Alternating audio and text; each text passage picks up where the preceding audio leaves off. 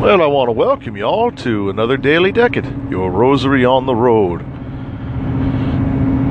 We just entered the month of May, which is the month of our Blessed Mother, so we have a little post on the Telegram channel to uh, draw attention to that.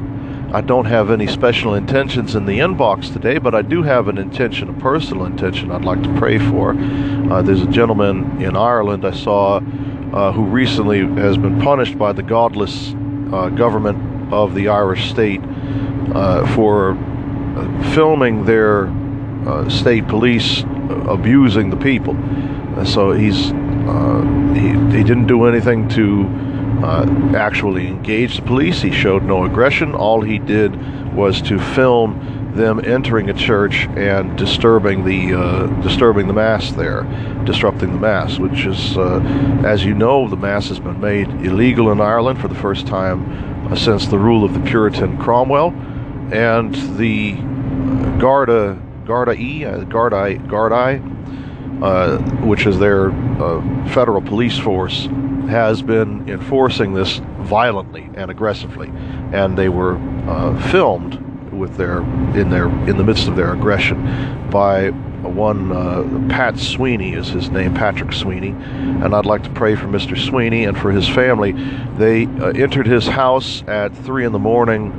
Uh, I think over the weekend it was either on Sunday or Saturday, but um, he was uh, and he had his children taken from him, and he was taken down uh, to their local. Uh, I don't know whether it's a precinct or what exactly they have, but uh, he was taken to their their barracks and abused for several hours, and now he has no doubt a very long and difficult fight uh, to regain his children if they're not put in the care of care, and I, I put care in quotation marks because Lord knows the government will not want these children to be cared for in any real way. Uh, but I want to pray for him and for his children, for the protection of God over them, and for his speedy recovery of his children. Uh, and uh, if there's anyone who has not made it into the news, who has had something similar happen to them, I want to pray for them as well. So that'll be our intention for today. But if you have an intention, and I know this is a heavy one, but it, it doesn't have to be, it could be a light intention as well. Uh, no matter what it is, I encourage you to write in and send it to me at Daily Decade Requests at protonmail.com. That's Decade, D E C A D E, requests in the plural at protonmail.com and give us all an opportunity to approach the Lord God on your behalf. Uh, for now, uh, it's a Monday and it's in the month of May. So we're going to go ahead and, and, turn to God on behalf of, uh, of Patrick Sweeney uh, and his children. And we're also going to, and I, know I've said his full name, but that's because it's in the news report. I wouldn't otherwise. I'm not trying to dox the gentleman or anything like that. It just happens to, it was in a public news report. I won't ever say a full name on here if you're concerned about anonymity, just to add the disclaimer and lay anybody's mind at ease. Now, let's go ahead and turn our attention to God on behalf of, uh, of Patrick and his children and uh, and his whole family who are going through quite a time right now. It's a Monday, so we're going to pray in Latin. In nomine Patris et Filii et Spiritus Sancti. Amen. Pater noster, qui es in celis, sanctificetur nomen tuum, adveniat regnum tuum, fiat voluntas tua, sicut in cielo et in terra. Panem nostrum quotidianum da nobis hodie, et dimiti nobis debita nostra sicut et nos dimitimus debitoribus nostris. Et ne nos inducas in tentationem sed libera nos a malo amen. Ave maria gratia plena dominus tecum. Benedicta tu in mulieribus et benedictus fructus ventris tui Jesus. sancta maria mater dei ora pro nobis peccatoribus nunc et in hora mortis nostrae. Amen Ave Maria, gratia plena, Dominus tecum. Benedicta tu in mulieribus, et benedictus fructus ventris tui, Jesus. Sancta Maria, Mater Dei, ora pro nobis peccatoribus, nunc et in hora mortis nostrae. Amen. Ave Maria, gratia plena, Dominus tecum. Benedicta tu in mulieribus, et benedictus fructus ventris tui, Jesus. Sancta Maria, Mater Dei, ora pro nobis peccatoribus, nunc et in hora mortis nostre. Amen. Ave Maria, gratia plena, Dominus tecum. Benedicta tu in mulieribus, et benedictus fructus ventris tui, Iesus. Sancta Maria, Mater Dei, ora pro nobis peccatoribus, nunc et in hora mortis nostre. Amen. Ave Maria, gratia plena, Dominus tecum. Benedicta tu in mulieribus, et benedictus fructus ventris tui, Iesus. Sancta Maria, Mater Dei, ora pro nobis peccatoribus, nunc et in hora mortis nostrae. Amen. Ave Maria, gratia plena, Dominus tecum. Benedicta tu in mulieribus, et benedictus fructus ventris tui, Iesus. Sancta Maria, Mater Dei, ora pro nobis peccatoribus, nunc et in hora mortis nostrae. Amen. Ave Maria, gratia plena, Dominus tecum. Benedicta tu in mulieribus, et benedictus fructus ventris tui, Iesus. Sancta Maria, Mater Dei, ora pro nobis peccatoribus, nunc et in hora mortis nostrae. Amen. Ave Maria, gratia plena, Dominus tecum. Benedicta tu in mulieribus, et benedictus fructus ventris tui, Iesus. Sancta Maria, Mater Dei, ora pro nobis peccatoribus, nunc et in hora mortis nostrae. Amen. Ave Maria, gratia plena, Dominus tecum. Benedicta tu in mulieribus, et benedictus fructus ventris tui, Iesus. Sancta Maria, Mater Dei, ora pro nobis peccatoribus, nunc et in hora mortis nostrae. Amen. Ave Maria, gratia plena, Dominus tecum. Benedicta tu in mulieribus, et benedictus fructus ventris tui, Iesus. Sancta Maria, Mater Dei, ora pro nobis peccatoribus, nunc et in hora mortis nostrae. Amen. Gloria Patri et Filio et Spiritui Sancto, Sicur erat principio et nunc et semper et saecula saeculorum. Amen.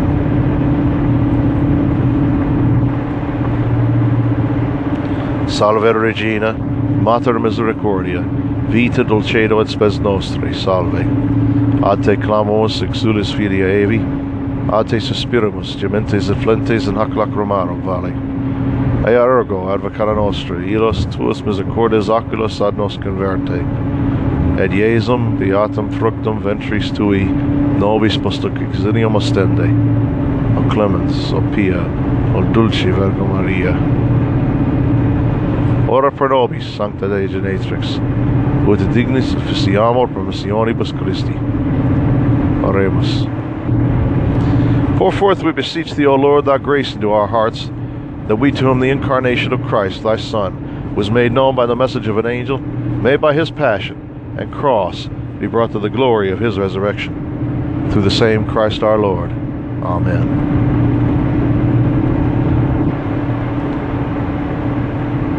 O Saint Michael, powerful def- defender of the faithful and defeater of Satan, lift thy shield over the servant of God Patrick and his children, and protect them from the devil and all his armies and all his slaves.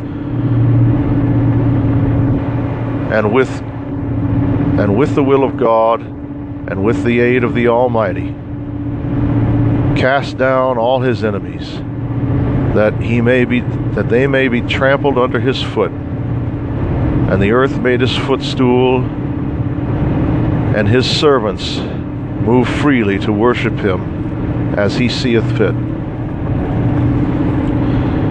And and Lord deliver thy servant Patrick from tribulation that thou mayest be glorified upon thy throne in heaven with the Father and the Holy Ghost one God, world without end.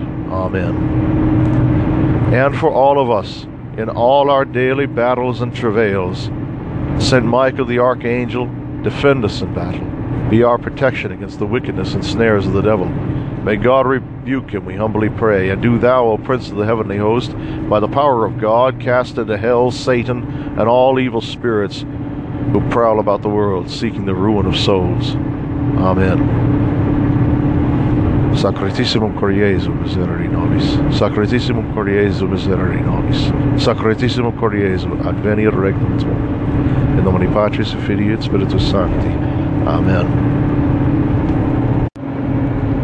Well, I had several things that occurred to me over the weekend that kind of congealed into a single topic that I think might pique some interest, although uh, it, may also just be pure academics. But uh, we'll we'll see how how everybody responds to it and whether you find it edifying or not. I uh, I've been attending a low mass uh, more often now than the high mass that I, I had been attending, uh, more largely out of just relocation and um, and support of the local priest. And the low mass, of course, has prayers afterward, and those prayers are usually said in English. And I became uh, aware uh, this past Sunday that I say the uh, the way I had been taught to say, and the way I had been saying, uh, the uh, uh, Salve Regina is different than the people around me. It's a very minor difference. I switched words. So weeping and mourning, they they they they flop between the two of them. And uh, I think there was one other thing. Oh yes, I say Vale of Tears. They say Valley of Tears. I say shoe, they say show. Uh, minor things like that. You know, that's the difference between your and thou, and the you and uh, or you and thou in the um, in the Ave Maria. And I and I also, of course, is in the news this change that's supposed to be being made to the Italian vernacular of the Pater Noster, uh, passed down from the Vatican, and that recently uh, the uh, gentleman on the papal throne used that. And uh, it's got all sorts of people all up in an uproar. Uh, apparently, it's not that big of a change from what I've heard from some circles. Uh, it's not terribly, it's not different at all from the current Spanish version, from what I've been told. But whatever the case may be, it, it is a change, a major change, and it's got people a bit up in arms, and I can kind of understand why. We talked a little bit on Friday. It, this kind of dovetails dovetails into what we were talking about on Friday because of the use of the language, the Latin language, and how different languages convey different realities. People who speak different languages dwell in different, overlapping, but nevertheless different realities. And I got it in my head to go and figure out, well, this is an interesting experiment since we have all this questions about all these questions about language.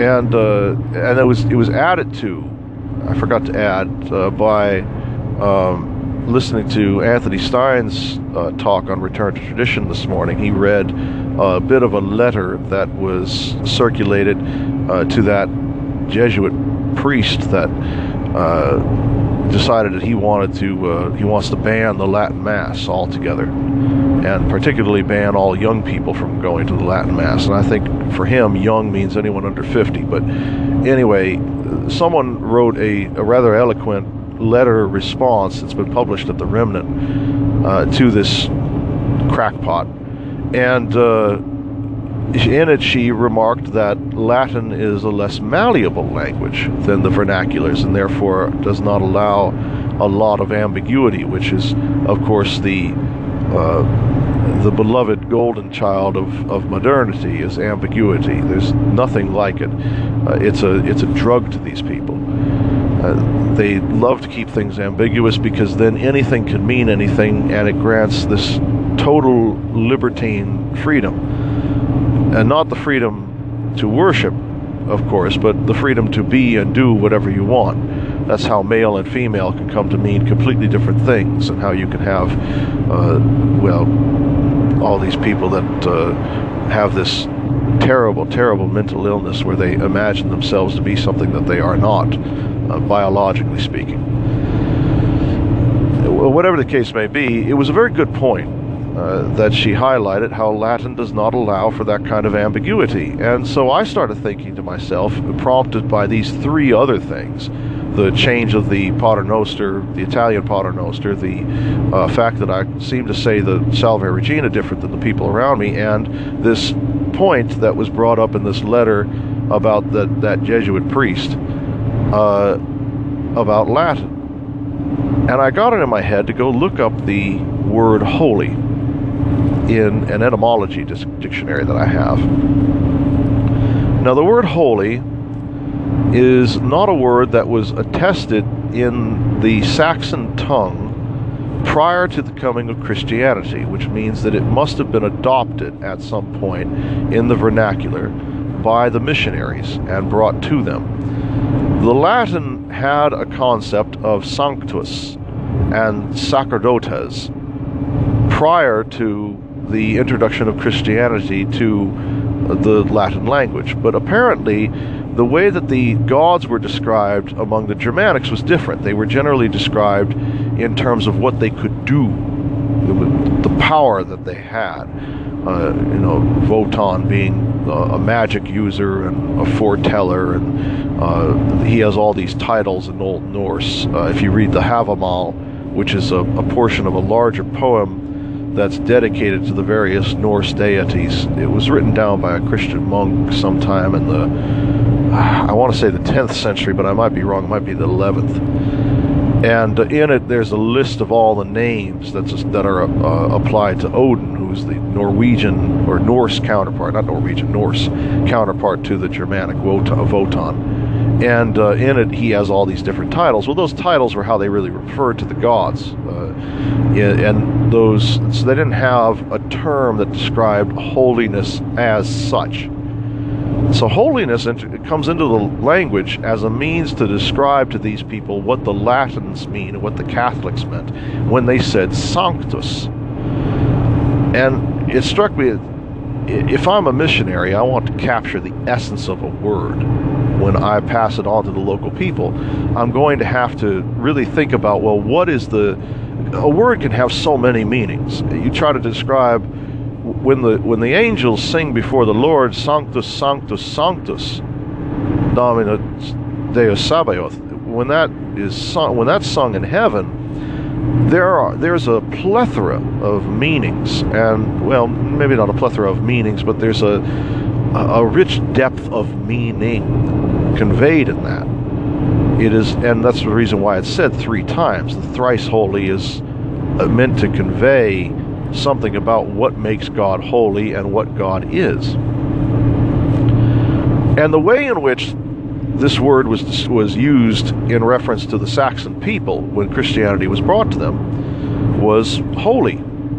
Now, holy is directly etymologically related to the word whole or perfect. Now, perfect is, of course, a Latin borrowing, but in the English, the word that was used was whole, which meant complete, perfect.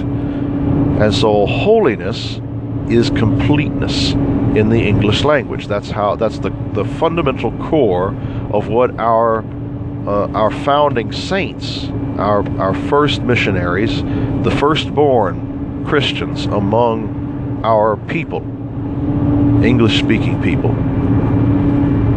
They described holiness, sanctity, as wholeness, completeness, to be completely a thing. God is complete.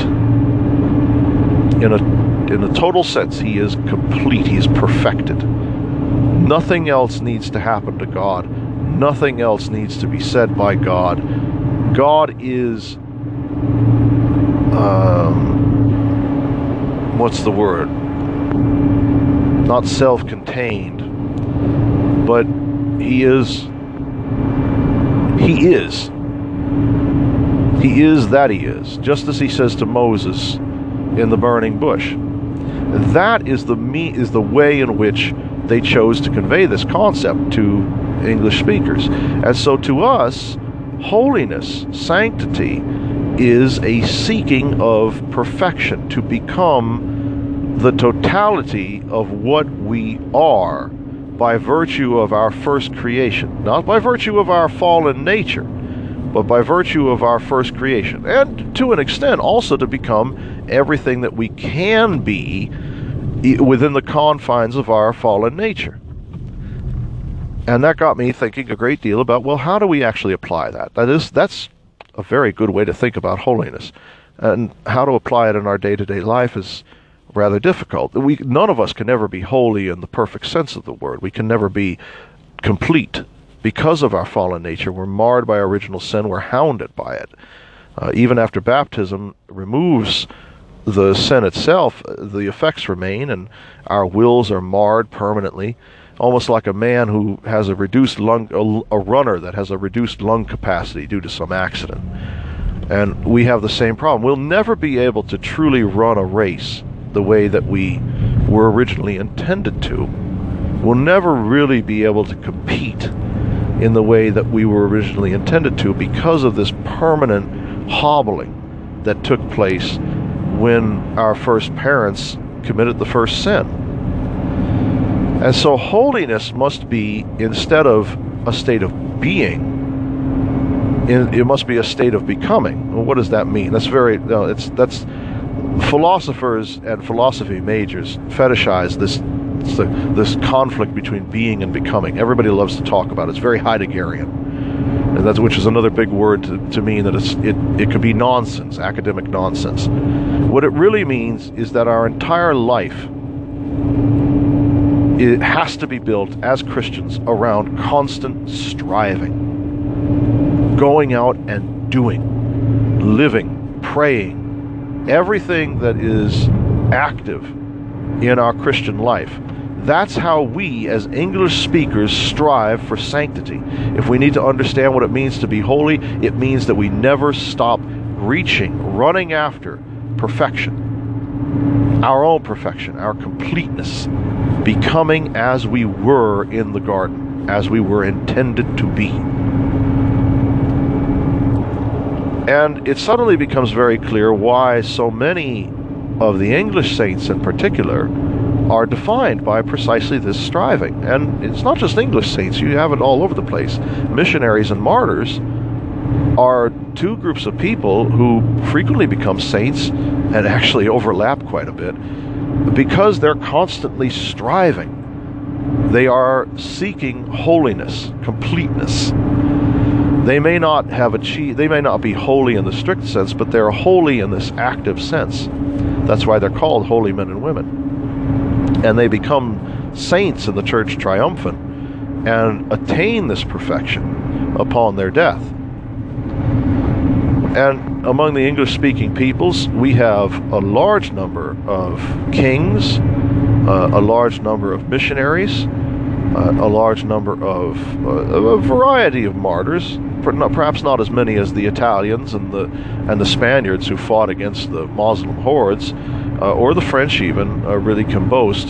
England has its fair share of, of martyrs, and so does Ireland and everywhere else where the English language is spoken. But uh, by and large, when we think of those who are our saints, uh, they're defined more by uh, by what they did during their life rather than by how they died. And therefore, they offer us a unique model for sanctity.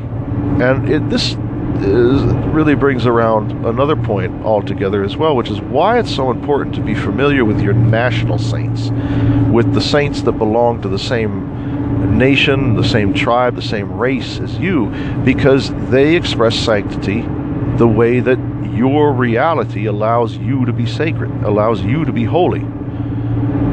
No one will understand how you can be holy better than someone who you, who part of you is. We are all our ancestors. This is how God intended us to be. We inherit. Everything about us is inherited, and we are placed in a very specific lineage by God, by His chosen. Nothing is done by accident. He doesn't he doesn't throw uh, mud against the wall and see where it's going to land on the big bingo board in the sky. He does everything with precision everything deliberately, everything according to his will, and has placed each of us in this line in, among the, these people speaking this language. And so our national saints are saints that we look to as specific models for our own holiness. Now, that's not to say you can't have a devotion to a saint that's not of your own people. I have a very strong devotion to St. Augustine of Hippo, and he's about as far removed from my ancestors as you can get. Well, I guess he's not completely far removed. He was he was a North African So he was probably closer to the Italians, modern Italians, than he than really to anything else. So he's, he's closer to me than than that. But he's pretty far removed, nevertheless, and he's certainly not my nation. He certainly did not belong to my people. North, uh, Roman North Africans have a completely different way of doing Christianity. But I have a devotion to him, nevertheless. And there are plenty of English speaking people with a devotion to Joan of Arc, whom their ancestors martyred. And any any Jew who chooses to abandon his errors and his hatred of God and become a Christian, well, every saint that he venerates is going to have uh, some uh, relationship to his uh, negative relationship to his former religiosity. So but nevertheless, there are national saints, and these national saints, speaking the language that we speak, seeking holiness the way that we can seek holiness, give us a unique example, a unique uh, object for us to seek after. And so they become very important in our spiritual lives. And they also give us a model for how we should expect our nation to be and who our nation is. And let's not just talk about identity so much as when we talk about just government.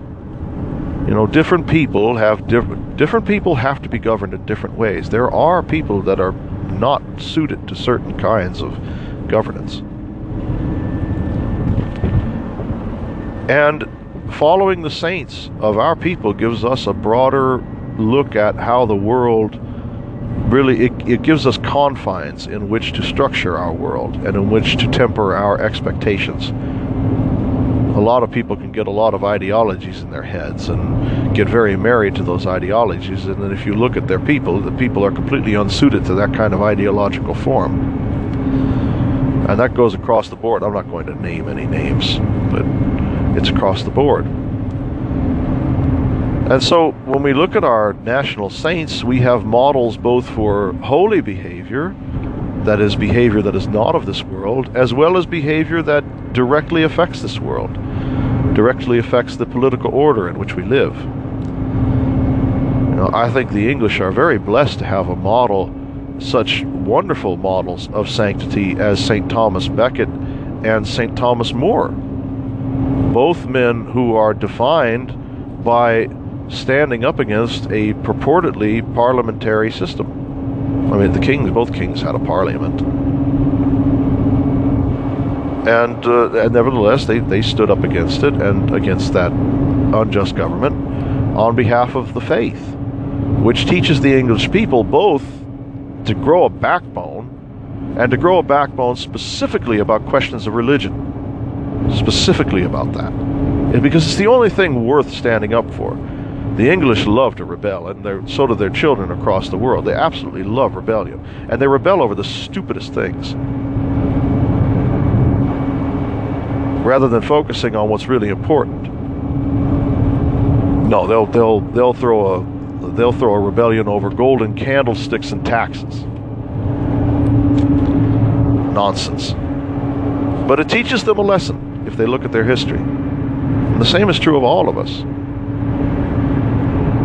And so, it seems fitting to pray today, all of us together, that God will guide us in the study of our ancestral saints, our national saints, and reveal to us in our own language and our own people how we are suited to strive for holiness, how we are made specifically by Him to serve Him in a specific way, and how we might multiply the talents that He has laid in our hands as after His departure into heaven and as we await His second coming. And that once we understand these things, we might bring Him a worthy return on His investment in us, so to speak. That we might serve Him most worthily and that we might be promoted from servants who we deserve to be to sons who he desires us to be. In the name of the Father, and of the Son, and of the Holy Ghost. Amen.